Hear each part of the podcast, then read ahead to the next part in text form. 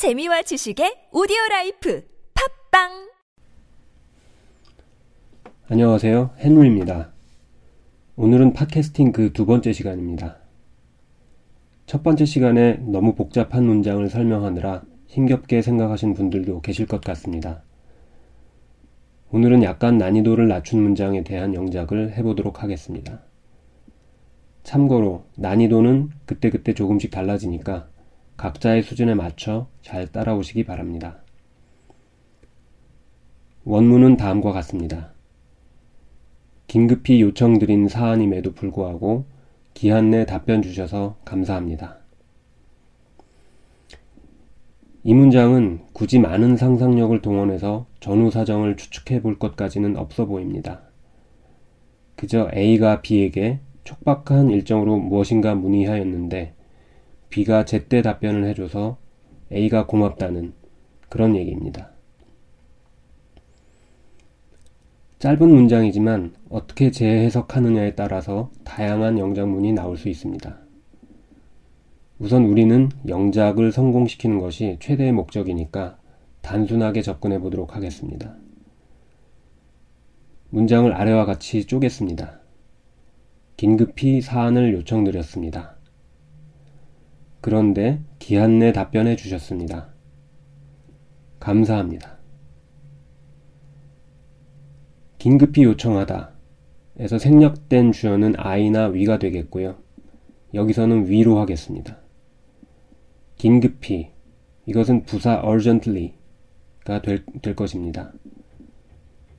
사안을 이것은 목적어가 되겠고요. 어, 사안 그래서 뭐 또 영어 단어 찾아보고 복잡하게 생각하실 것 같은데 그냥 this matter 라고 하면 됩니다. 동사는 요청했다. requested 이렇게 하면 되겠습니다. 우리말 어순으로 열거해 보겠습니다. 우리가 we 긴급히 urgently 사안을 this matter 요청드렸습니다. requested 영어 어순으로 바꿔보겠습니다. 주어 we 그리고 부자, 부사인 urgently는 어느 위치에 있어도 상관없습니다.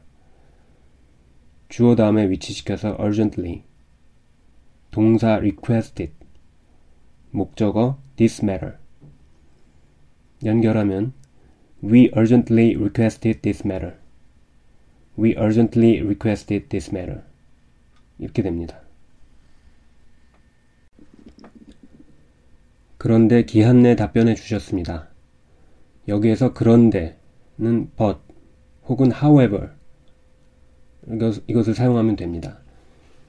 이 문장에서 주어는 생략됐지만 귀하가, 당신이, 네가 이렇게 생각하면 되겠고요. 따라서 you가 주어가 됩니다.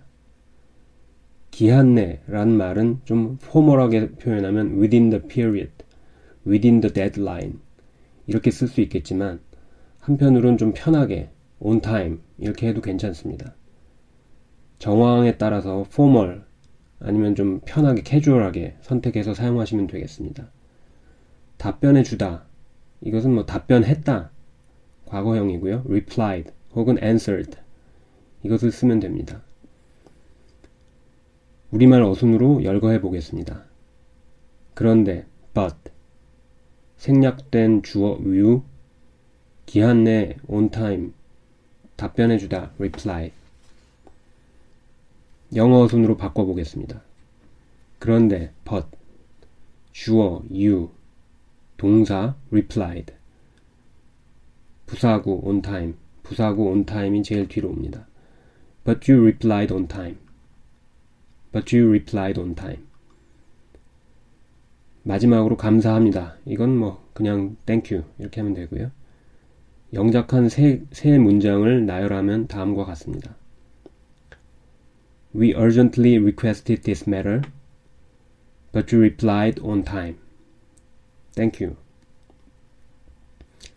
We urgently requested this matter, but you replied on time. Thank you.